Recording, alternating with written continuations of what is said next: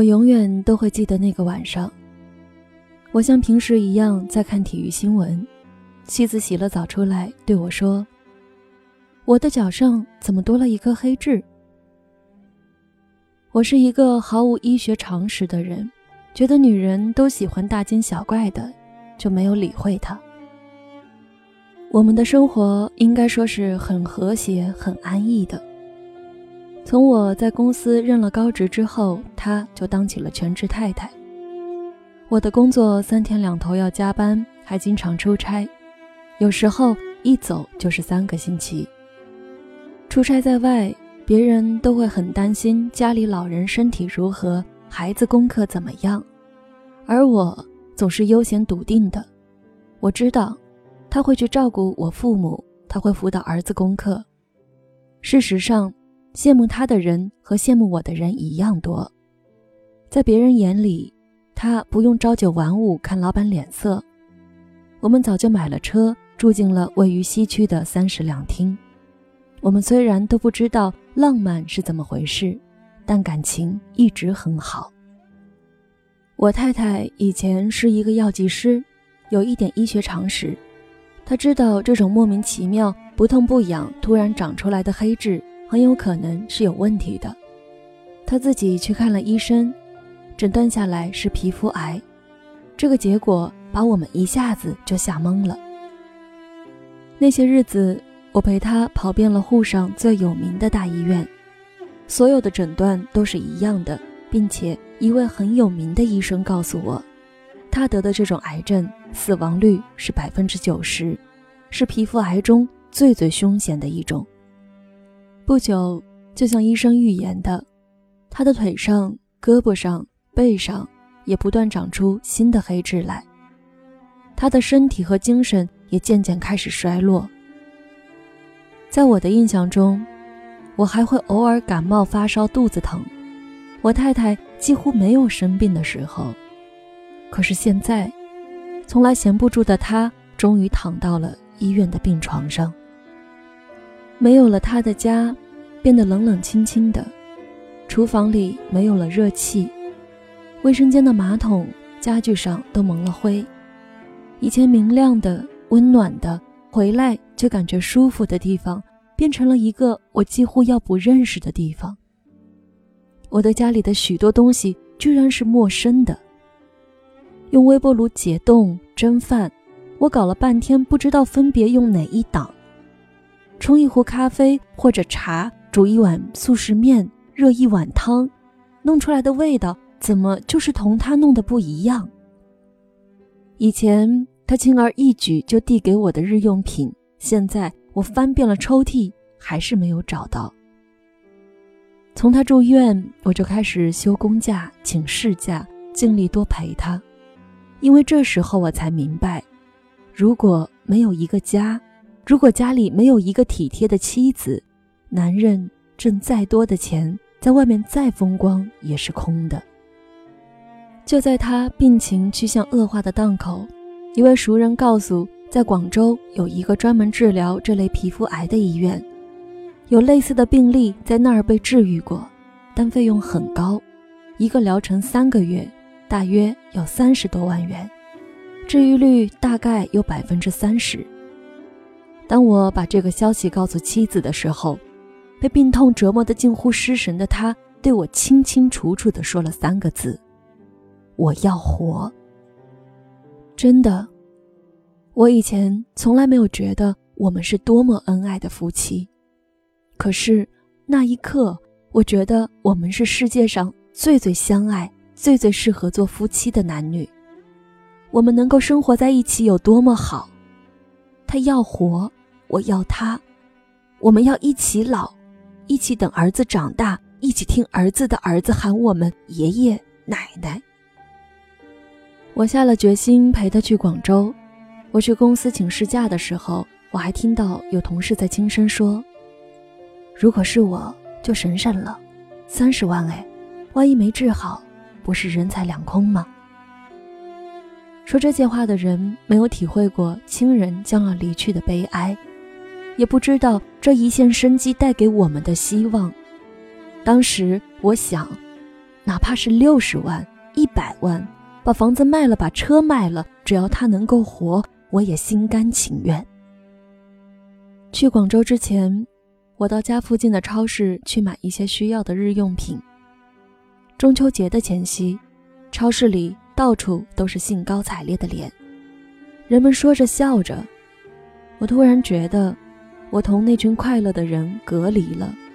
所有的欢声笑语，从妻子得病那刻起，就已经同我没有关系了。我按照他开给我的单子买了许多日用品。当我提着袋子出门的时候，觉得很重。那么多年来，家里吃的用的一切都由他安排的妥妥帖帖的。我从来不知道米多少钱一袋，油多少钱一桶。我从来不知道这些东西从超市运到家里，其实也是很累的一件事情。我一度觉得家里的顶梁柱是我。当他骤然倒下的时候，我才意识到，他才是家里的主心骨。我们在广州度过了结婚以来最最亲密的日子。那三个月里，我们朝夕相处，寸步不离，常常一起笑，一起哭。想不起来有多久我们没有这样倾心交谈了。开头的一个月治疗下来，他似乎觉得好了一点。偶尔，我还搀着他在花园里散散步。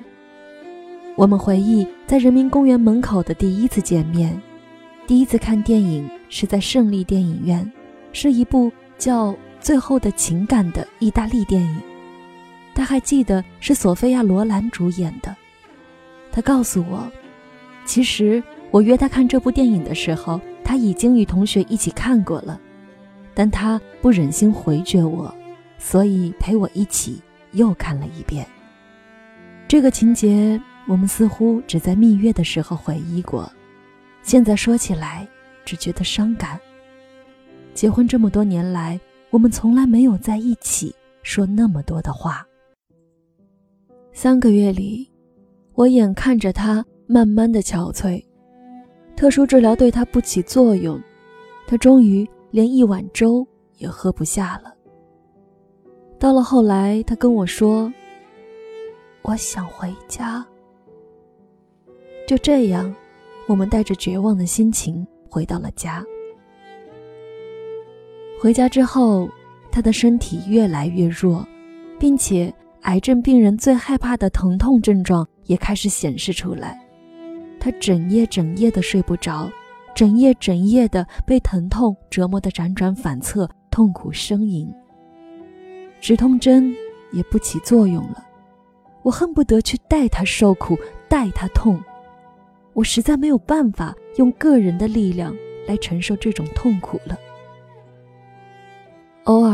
觉得好一点的时候，就开始向我交代家事，我这才知道，家务事那么多。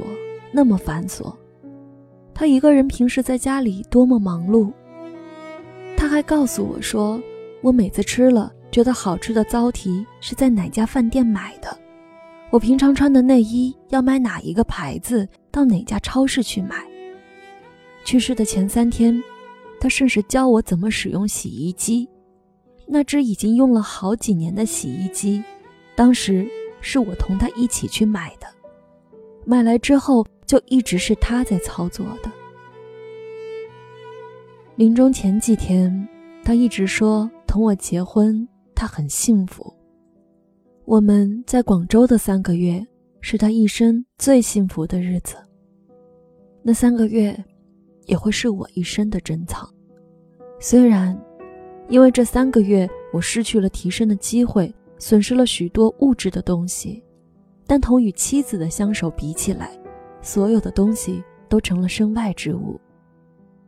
幸好有了那三个月，否则我一生都会良心不安的。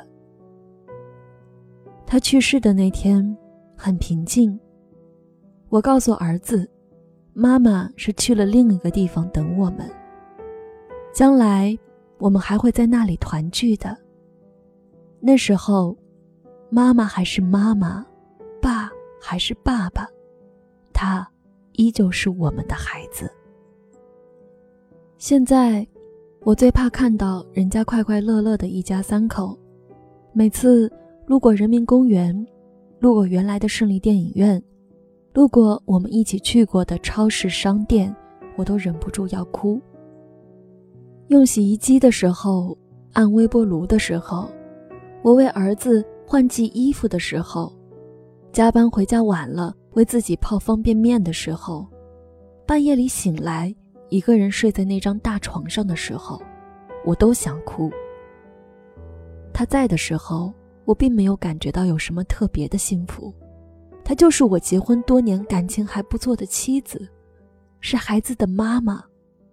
他不在的时候，仿佛天塌了。以前看到电视剧里的男人在爱人去世之后大哭，我觉得是煽情的表演。现在我跟着他一起流泪。那天在马路上看到一辆无偿献血的车，我又想到他了。记得有一次，单位里组织献血，正好轮到我。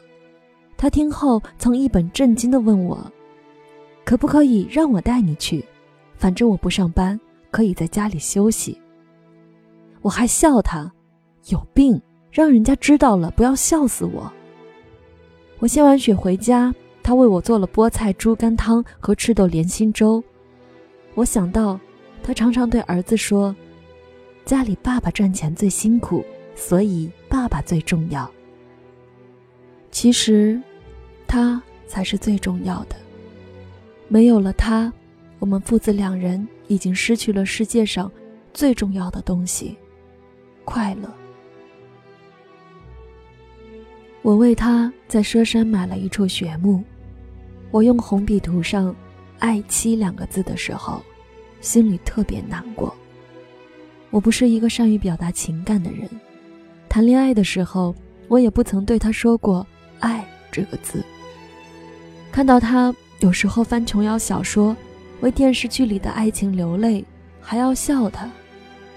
现在，“爱”这个字，我居然。只能书写在他的墓碑上。